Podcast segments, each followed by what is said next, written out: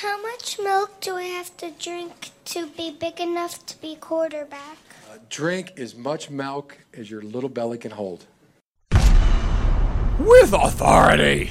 Aloha! Welcome to the most musclesome podcast in Bay Area sports. Welcome to ABC7 Sports. With authority. We are in the new With Authority studios. We are ready to rock. We got our faces right there if you're on YouTube, and if you're not, you'll just have to take our word for it. I'm Casey Pratt. That is Larry Beil, and we are loopy off caffeine this time. Well, you, Casey got a vanilla latte, and I could just smell the vanilla over here, and I'm just dying for a jolt, but he didn't bring one for me. So, Nope. I'll just have to go au natural. I'm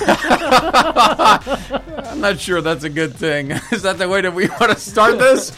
No. Let's just say uh, we usually tape on Wednesdays, and today is Wednesday, and it happened to be the same day as the baseball trading deadline. So this this worked out very well for us. But guess where Madison Bumgarner ended up? Nowhere? no, he's he's uh, he's somewhere. He's, He's- still he- with the he didn't Giants. go anywhere, but we he's- he's spent how here. many months talking about him being traded? Nothing happened. But we're gonna delve in, into the mind of Farhan Zaidi, who I will now dub Lord Zaidi because I think I think he cast a spell on some people. Are you ready for breakfast with the Pac-12? Yeah. Uh, nothing better than mimosas on the Palouse. No. Actually, that sounds nice. Uh, plus the cartoon that will make Casey cry. Are you going to cry on this podcast for the first? We talked about crying a few weeks ago. we have, if I tell this story, I may actually cry. I might. Really? I might. It's the weirdest thing ever. It's that. This it- is going to be a good story. okay. Yes. All right. And Leonard has a secret question, assuming he does not cry and or pass out, since he said he was dizzy. I wish we could do the making of the podcast video because that's hysterical. That's that's far better than anything you're likely to hear the next. 30 You know what would fix Leonard? a vanilla latte. No, he needs to drink as much milk as his little tummy will hold. And uh, uh, nobody understands that except Jim Harbaugh and Casey and myself because That's a Harbaugh that's a quote. Harbaugh quote from several years ago that uh, for some reason we keep bringing back. Anyway, so let's talk trade deadline and what happened because I was waiting for this. We had the countdown, and it was like like Christmas morning. Like I'm flipping back and forth between ESPN and the MLB network, and I'm just oh something big is going to go down. And instead of Christmas morning, this felt like Arbor Day. This was just like Or oh, Arby's Day. or Ar- oh, oh! yes, so Could be Arby's Day. Boom! You know, like with free agency, which we just had in the NBA, you have all these mega stars moving around, and I thought we were gonna get maybe something like that with a few big names. It turns out, you know, only Zach Greinke, but we just didn't get a lot of action. Instead, uh, unless Scooter Gennett and Tanner Roark really does it for you. So. Apologies for all the time we spent talking on the last two podcasts and on TV for months about a Bumgarner trade. So, in lieu of that, Lord Zaidi made a bunch of other moves that. Well, do we agree on this? Do we agree on what was done? Because basically they swapped out some bullpen pieces for some possible future assets. Yeah, I think if you were to grade Farhan Zaidi's trade deadline, you have to give him an A plus. Honestly, I mean, they get to now keep Mad Bum. They get to keep Will Smith. They get to stay in it. They don't drive the steak knife through the heart of the organization by ripping Bumgarner out of there. And all they gave up were a bunch of spare parts that you're not really going to miss. The Well, fact that they well, hold on. the fact that they got anything for guys like Pomeranz, Melancon. I mean, I think Dyson's okay. Melancon, they got the Braves to eat that contract. Well, that's that's why I say he That hypnotized incredible. Farhan hypnotized the Braves Yes. into taking Melancon's deal, which was just it's a disaster. horrendous through very little fault of his own. Look, look, the guy was brought here to do a job. The, the, the whole fool's gold thing when the Giants when they lost to the Cubs, the bullpen was terrible. Ah, we get a closer, Mark Melancon. He's been great. They gave him fifteen million dollars a year, and he was hurt from the jump the second he got it. Finally started pitching decently in the last like six weeks. In fact, he was pitching really well for a guy who only throws mid 80s. And he was a setup guy for them, and now he can go and he can be in a pennant race. Yeah, I think for the Giants, obviously that wasn't Farhan's deal that he No. made, but he inherited it. And to unload it, what they did was they stayed competitive while building for the future, which is, I mean, as good as you could possibly do at the trade deadline if you're the Giants. Let's just talk about you know who went, uh, who's coming. They traded Sam Dyson to the Twins uh, for three guys, uh, including an outfield prospect by the name of Jaylin Davis, who's supposed to be able to really hit. So we'll see. So he's an up and coming guy. Melancon to the Braves. Uh, for two guys you never heard of, but the big deal there is 18 million off the books going forward. That's like you should not be able to do. Like, what were they doing in Atlanta? Going, yeah, yeah, sure, yeah, we'd love to have the 18 million on the books. No, we talked about that when I got in, and you thought it was actually a mistake. You thought the Giants were also sending I the thought, money. I thought the Giants were sending Melancon. You're like, that can't be right. 18 No, I thought it made perfect sense to me. Who who would eat that contract? the Braves apparently, and that's amazing that he was able to pull that. And I mean, finish, go and finish, Yeah. and then I'll, I'll I have a point I want to make on this. Drew but- Pomeranz and Ray Black to Milwaukee in exchange for Mauricio Dubon. And Dubon is a versatile guy. He's 25 years old. Uh, he's another guy who's got some power, a AAA guy, and he's actually he went to high school in Sacramento, Yeah. originally from Honduras. Uh, that's and Scooter Gennett, uh, cash considerations to to Cincinnati in exchange for a, a player to be named later and cash. And Scooter Gennett is a guy who was an All Star, has been hurt, and has some pop. And we'll see. We don't know about Joe Panik's future, so they have some options at second base. The one guy that I, I, I mean, obviously. The bullpen had been set up nicely and has been doing great. You kept Will Smith, but I I, this is my problem. When they saw when they put Ray Black in the deal, I was like, oh, and not because Ray Black has been great, but just because Ray Black throws 99 or 100, mm-hmm. and when I see a guy throw 99. It's like you looking at an Instagram model. I just I fall in love. like you looking at it. I never do that. I fall in love when I see 99 or 100, and that's what that's why it took me a while to get over the Hunter Strickland thing. I became I, I fell out of love very quickly with that. So now, but now every team has a guy that throws like 97, 98. It doesn't mean you can locate the strike zone. No, but th- I don't even look at that. I just it's the same way what I look. It's at, the same Larry. way I look at Instagram. Oh, no. No, this is terrible. But anyway, so they they were able to. They may miss Dyson. I think so. They may miss Melancon. Uh, uh, okay, I mean, it just shortens the guys. I mean, unless you, you have some prospects that you believe can jump in there, and we've seen some guys, but you don't know what the pressure does to people. It, it's one thing when you're coming in a, in a low leverage spot. The, the bullpen was set up nice, and it had to be because the starting pitching has been so erratic. We'll see. We'll see. I mean, Bruce Bochy is a master at manipulating uh, the pen. But give me your your rundown, and then I have another analogy to make. This is almost like when you listen to talk radio and an uninformed person calls in and he's like, What if we just take all these spare parts that nobody wants and trade them for something we do want? Right. And it's always like, Come on. Like, nobody wants Melancon. Nobody wants Pomeranz. And we'll Nobody package him. wants Dyson. We'll package him for Bryce Harper. Nobody wants black. But what they did was literally took a whole bunch of spare parts that they don't even need and they improved themselves for the future. I mean, honestly, like, what was Farhan's directive going in? Set up the team better for the future. Right. He managed to do that by almost trading the untradeable. Like, I didn't, in my wildest dreams, think any of those guys were going to be people that were sought after on the trade market. And that you could get quality prospects back Yes, in return or for financial flexibility. Yeah, no, he I did mean- all that. Lord Zaidi hypnotized the Braves. I mean, honestly, I, I still I, I want to go back and look at the fine print on the deal. I still think the Giants sent eighteen million dollars to the Braves instead of the Braves taking the eighteen million dollars back. But that's how good it reminds me of like and you just recently redid your home. You know what like extreme makeover is all about. Mm-hmm. He doesn't do that, or he hasn't done it in this situation. He's like he goes in and he's like, okay, we need to spruce up the kitchen. Let's not rip out the cabinets. Let's put some paint over here. Mm-hmm. Okay, let's change out some faucets.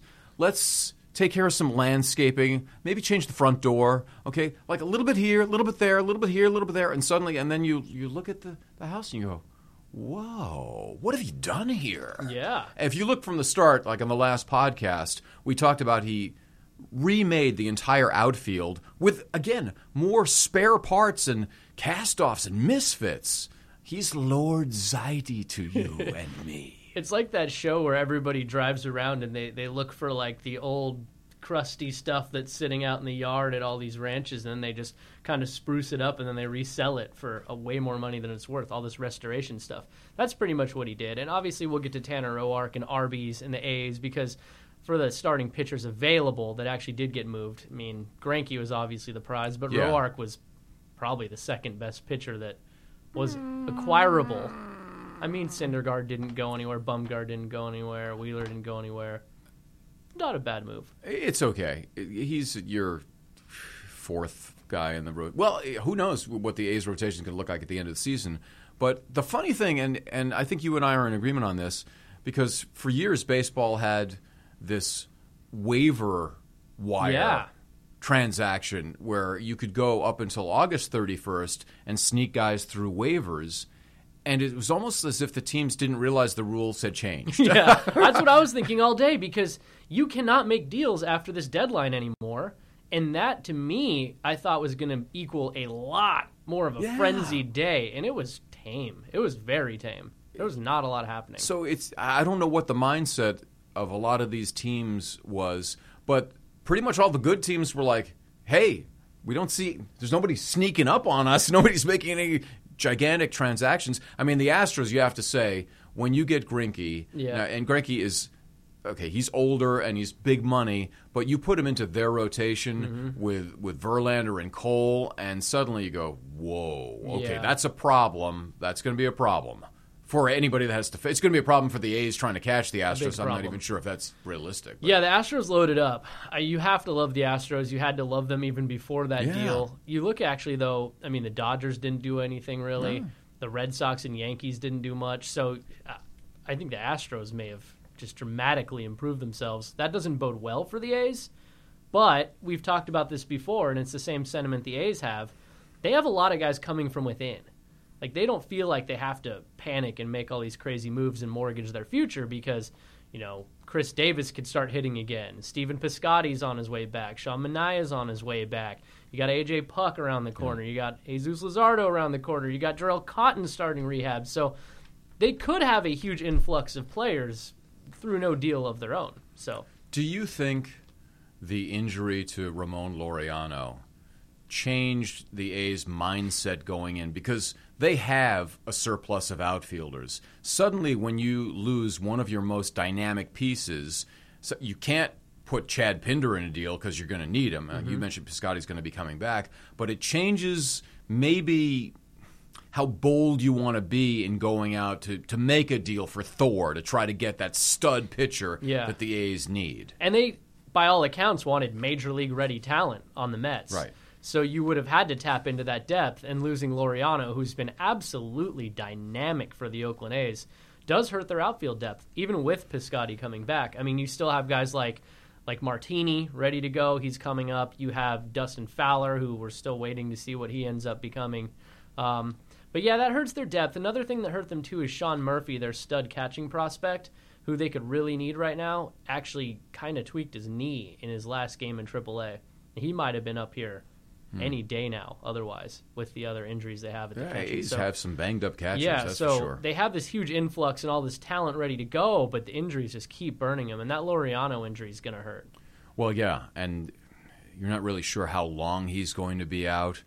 He's a so I mean he's such a dynamic player. I, I love watching him. He's he's fantastic. I mean, for a little guy, he can really hit. He can really run. I mm-hmm. mean, he makes great plays at the wall all the time. So that is a significant loss going forward. You want to go back to to Roark and Arby's? Yes. So Roark was apparently sitting in an Arby's parking lot when he got the news. This is according to C. Trent Rosecrans from the. Uh, he covers the Reds. He's actually one of my favorite follows. He's kind of like the Cincinnati Ray Ratto. He's he's a funny dude. Oh wow. Anyways, um, he said that Roark was in an Arby's parking lot. He had just ordered his beef and cheddar and fries. Curly when, fries. When he got the news, yes, you got to go curly, seasoned curlies. Yeah. Um, and then Arby's actually replied that there aren't many Arby's in the Oakland area, and that they hope he ate all of his beef and cheddar before heading to Oakland, which is a hilariously weird marketing opportunity. There's got to be some Arby's around here somewhere. I, I mean, I think there should be. But anyways, That's I funny. thought that you see all these photoshops of players when they get signed by new teams.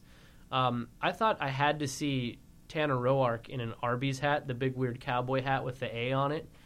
And I put it on Twitter, and a lot of people actually replied with their own crude photoshops of Roark wearing his ridiculous Arby's hat. I thought that was great.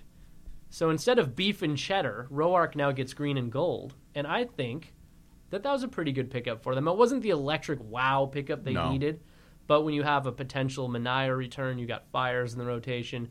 Roark's a solid middle of the rotation guy. In the past, he's been a ground ball pitcher. Um, he's been more of a fly ball pitcher lately, which actually helps when you're pitching in Oakland. You have to keep in mind, you look at his numbers with the Reds. I think pitching in a pitcher friendly park like Oakland Will is going to help. So they do a very good job with reclamation projects, so to speak, in pitchers. I think Roark is far better than a reclamation project. They could tweak it and make it a little better. Although, wouldn't you agree with me that heading into a playoff series, the A's don't have a starting pitcher that scares you? Unless, and this is a major reach, but unless Sean Manaea can come back and regain any semblance of the form he had prior to injury. Mm-hmm. I mean, he was your de facto ace. So, I mean, he did no hit the Boston Red Sox, who are the best offensive team out there. So, I think that maybe you could have that. Otherwise, it's been Fiers, and Fiers has been fantastic lately. I mean, he has been very good for the A's. So, I guess that's your ace. Maybe Manaea fits in, Roark comes in. You got more depth at the very least. Yeah. Funny thing, I'm, I'm getting. I think it's it's like one or two people because you're Mr. A's on Twitter. Yeah, You, you you do a lot of A's tweeting, and I don't live tweet a lot of baseball games in the regular season. And so inevitably, when we've been doing all these Bumgarner conversations, uh, there's one person out there who's just killing me on Twitter because it's like this Giants bias that you have. and today uh, on our four o'clock newscast, I did you know about a minute on Bumgarner and he's staying, and uh, th- then there was another person. I don't think it's the same person. It was like. Here we go again. It's just the media talking about the Giants when the A's are the far superior team. And it's so it cracks me up just because it, it's such a lack of understanding of how the media works because it's in our best interest to cover two winning teams. yes, we want everybody to be good. I, it's not like I sit at home rooting for A's injuries. What, what, what are you I shaking mean, your I'm head? just- what are I'm you? gonna- I'm just gonna say, oh, because of our bet? I we do have a bet. Yeah, no, there's that. We do have a bet with a lot on the line. If the Giants win 15 more games than the A's, I have to eat two full feet of meatball sub. If the A's can pull 15 more ahead of the Giants, you eat it. So there Yeah. is that factor. But that- that's- but that's non that's not a professional bias. We don't. see- That's I just mean, something we argue uh, about so all the time. As I tried to explain to to one of these people on Facebook that sent me a message because I dared to talk about Bumgarner without talking about a corresponding A. The Mm-hmm. the fact is that Madison Bumgarner is a local legend for what he did. I mean, forever Yeah. and ever and ever and ever. And so that's different than Tanner Roark. So understand that it's not a bias. If if the Giants traded Madison Bumgarner to the A's, I would be singing the A's Oh, absolutely. All I mean, Yeah. what whatever. Whoever they got Greinke, whatever. But I mean, I could do a whole long conversation on why the A's get the coverage they do or do not get, and part of that stems from many years of ownership asleep at the wheel. Not for this podcast, No. but I just wanted to make the point. There's no like, come on. I, I want them both. It's so much more fun when both teams are winning, and we can go to either park and see happy players who are pumped and thinking about October baseball instead of one team that's just oh No, good and exciting is good for us. I Yeah. can say that I sit next to him every single night and we talk baseball every single night. There is absolutely no bias against the A's coming from Larry Beil. I promise you that. I would never let that happen. Never. On the other hand, you look at today, yeah. you look at what the biggest headline is. I obviously follow the A's very closely. I also followed the Giants closely. The headline was Bumgarner didn't get Yeah. traded. You can't dispute that. yeah, that's it. I think the A's picked up the best player of the bunch by far in Roark. Obviously, the Giants stood pat while kind of building. The A's got the biggest prize in the Bay Area scene, but the fact that Bumgarner didn't get traded was the main headline. So, real quick Giants trade deadline grade go. I'm gonna go B, maybe B plus. Interesting. And, and I don't know. I, I'm probably just going to go B because we don't know what any of these prospects are going to be. Actually, you know, I, I should say A, just getting rid of the 18 million. I'm Mm-hmm. still, I still think that maybe there's a bag of money going to Atlanta in this. No, but just getting rid of that is is is yeah, no B plus. Okay, B plus. I just talked myself into it. Yeah, I mean, I would give the Giants an A because Oh, they okay. stayed competitive and they built for the future. But the same I- point I made earlier. I think that was is good a trade deadline as you could possibly have based on the circumstances they were in.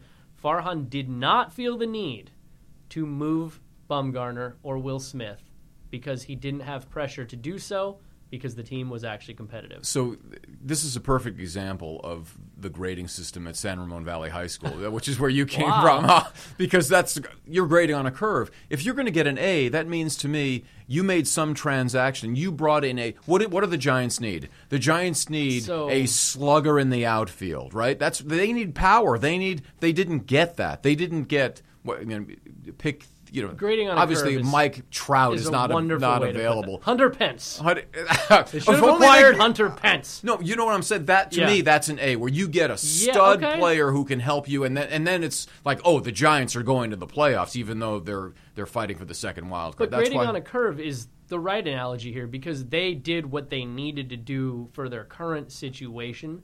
They didn't need to mortgage off more of their future to try to go for it in a year when they are still Right, but a that's middle not of the an pack A. team. I think for what they needed to do, it's what was your to. GPA? What? were- Oh, you I don't mean, wanna know my I- GPA. well, this is obvious then. That's why you gave them an A. What do you give the A's then? I give the A's. Oh, don't tell me A. Don't No, tell me an A. I think they get they get like a, in the B range, B B minus. They didn't do anything to wow you. They added Homer Bailey earlier. They added Tanner Roark. I mean, these are parts that will fill the middle of the rotation. I don't think they did anything that really puts them over the top, and the Astros absolutely did. The Astros Okay, all right, the really, perfect example. The Astros really paid a heavy price for Greinke, and I think that's going to hurt them later. Well, but But they four- need to win it Four now. prospects. You you give up four prospects with a chance, enhancing your chance to win another World Series title. Yeah. that's what it's about. They went all in. It's not about finishing second to the Red Sox in the American League No. or Yankees, whatever. All right, so we'll agree to disagree on on the grading there. You and I, I think. Wait, What? did you give the A's a grade? I did not. I was because it's my Giants bias. That's exactly what that So is. I did not. Won't even grade the A's. I won't. Yeah, it's I refuse to grade them. Jeez. No, I give them. A, I give him a B. That's I what give I, him you got B. mad at me for saying the same grade. I gave them the same grade, and you got mad. No, I think it- you said B B minus. It's All right. fine. It, It's fine. I I thought you were going to give them an A because No. of your green and gold underwear. No, but no, that's, no, no, no. Okay, you and I delight on just seeing the odd stories that pop, like the dumbest things that happen, and Yeah. people try to to pass them off. Like I think for this year, to me, the dumbest story in sports was. Major League Baseball floating the idea that the Tampa Bay Rays might play half of their games in Montreal next year, and then we'll build a stadium there, and we'll play half our games oh. here, and we'll build it in Tampa. We could do that. Like to me, that was just so dumb to not even really consider. It's just not a feasible thing for. This next story is very close to that in the level of dumbness, although some people, Casey Pratt, think it's a good idea. So the latest is the Pac 12 is thinking about, for not this coming season, for the year after that, moving some kickoffs to 9 a.m. Pacific time. it's it's mimosas on the Palouse, everybody. We're going to tailgate at 4 a.m. To me, this is a Larry Scott, the commissioner, idea, and it's partly in response to Pac-12 after dark, which is a disaster, mm-hmm. and so now we're going to go Pac-12 at dawn. So let me just say that while I think Pac 12 at dawn is a good idea, I think it's a good idea when compared to Pac 12 after dark. I think Pac 12 after dark and 9 a.m. kickoffs, excuse me, are both horrible ideas. Okay, all right. I think when you compare one to the other, though, if you had to pick one, give me the 9 a.m. kickoffs. Because what happens in the Pac 12 is you have games that start at 8.30 p.m. They drag on for four, four and a half hours. well, that's one problem. and then nobody outside of the stadium pretty much is even watching. So you have guys that are Heisman contenders, legitimate players, great programs in some instances mm-hmm. that get no love nationally, no recognition, and you see all these guys ending as runners up in the Heisman because no one is watching these games. And so when you look at the Pac 12 after dark, moving it up to 9 a.m. means maybe more people will see it. If they don't sit through the whole game, they'll at least see all the highlights from the day before they go to bed. The games will at least be concluded before like midnight. And let's be honest, the ratings aren't there anyways, and the attendance isn't there anyways. So what do you have to lose? more of your fans who are already angry and upset with the commissioner who pays himself. Well, the they the conference agreed to pay him like five million dollars a year, which is ridiculous.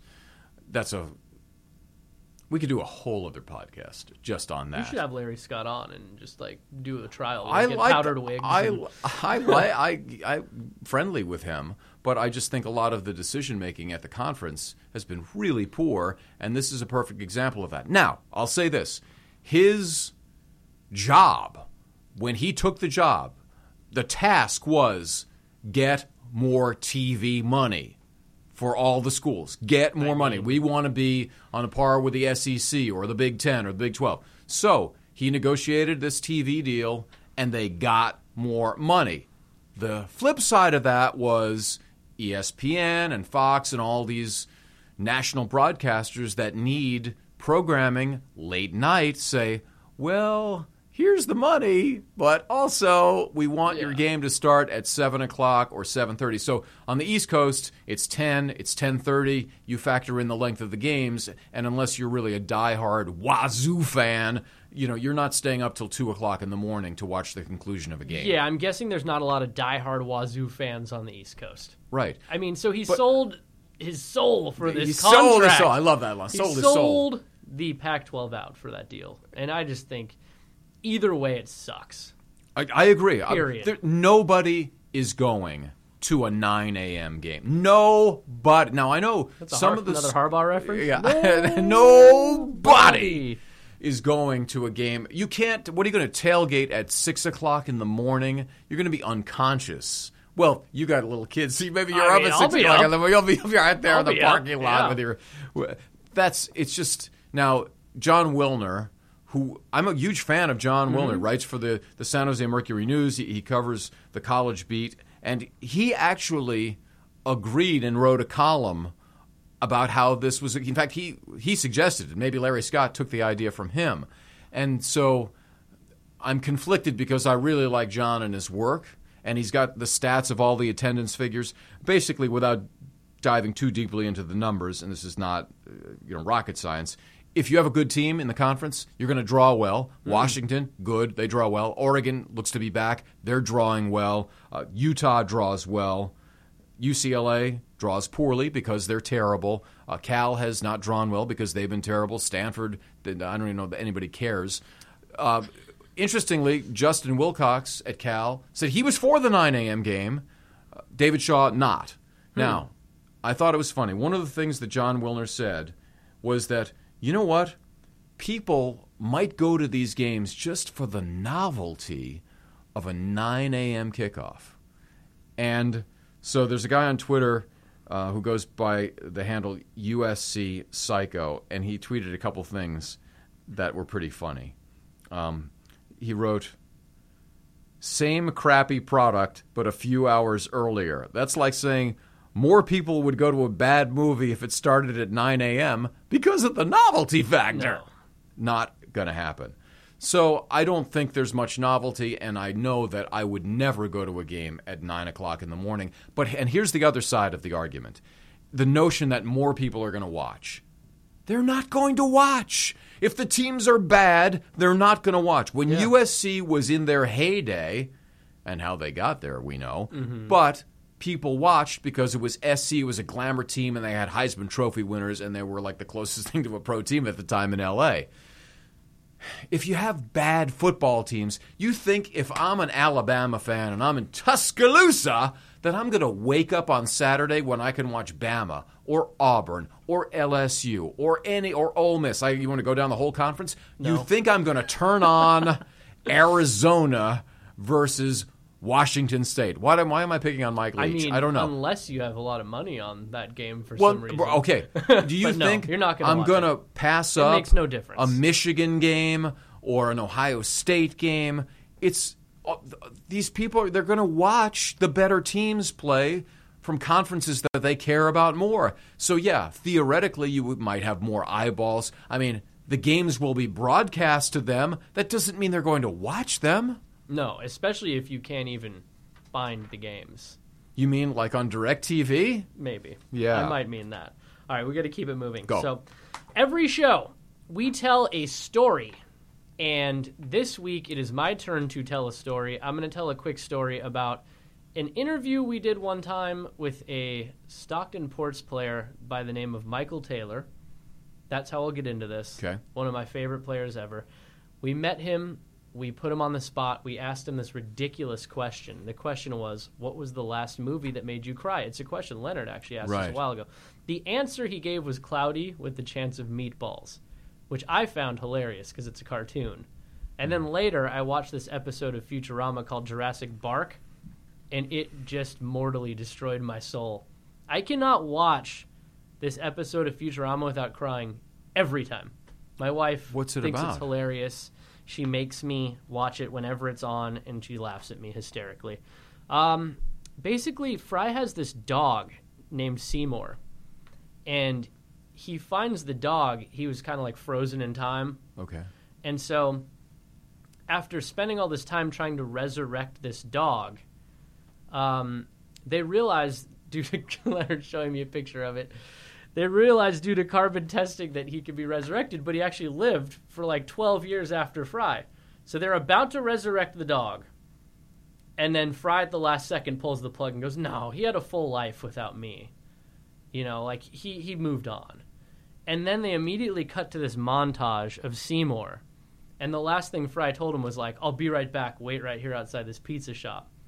They cut to this montage of Seymour for the whole rest of his life, waiting as the seasons change. He Oh. waited every single day for like 12 years for Fry to come back outside the pizza shop until he finally closes his eyes and the episode ends. Is that when you cry? And that just kills me inside.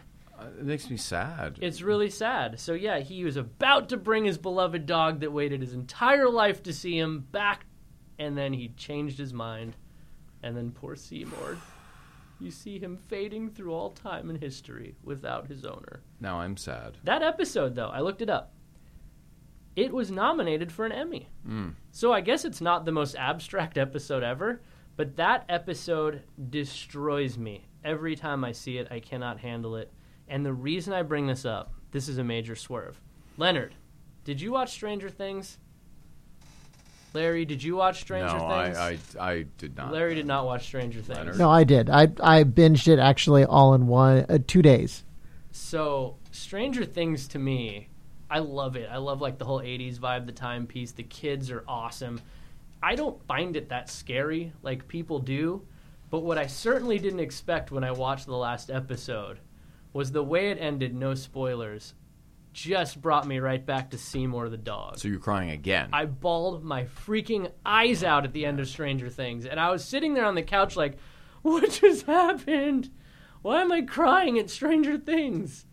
It was the saddest, craziest reaction I've possibly ever had since Seymour the dog all these years ago. This episode of Futurama came out in 2002. Leonard, It's been that long. Leonard, did you cry at the end of Stranger Things as well?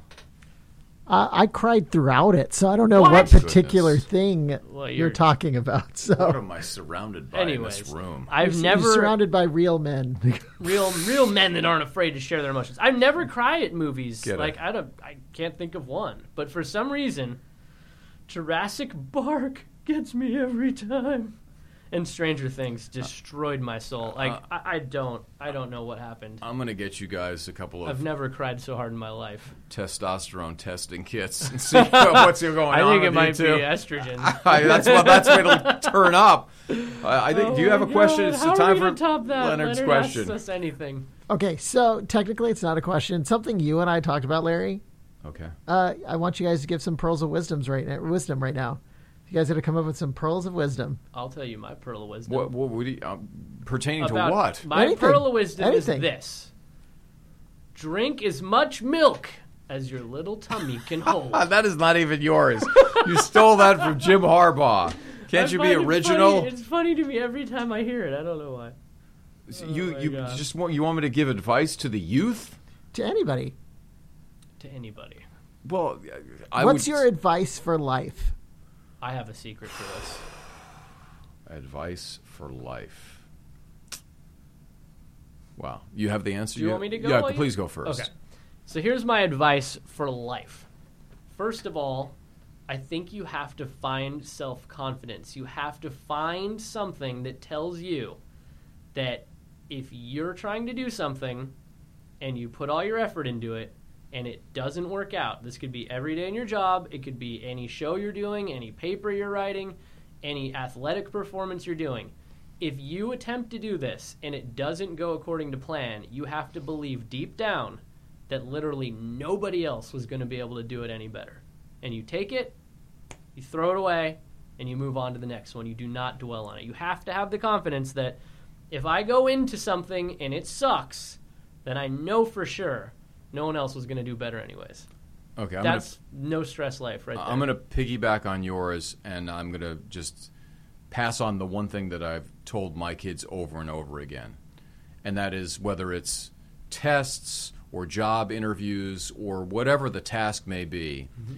if you have given it 100% in terms of your preparation, if you've done everything possible to make it happen, then the results are whatever they are. As long as you've, and if that's similar to what you're saying, the Yeah. results are. Now, I don't know whether somebody else could have done it better or not, because like Michelangelo could have painted better than I did, uh, even though if I tried really, really hard at my best. I just mean you in your position that yeah, you okay. occupy. Yeah, as long as you give the effort, Yeah. then I'll live with it. And I used to tell them, if you, you know, if you're taking calculus and your best is a C, if you tried as hard as you could and you got a C, that's fine. Okay, I mean, you couldn't get A. You, I mean, you're just you, you couldn't do it. I, It is I- it is. yeah. Yeah. But the other, uh, the corollary to that, I guess, would be is a John Woodness. I'm a, big John Wooden guy.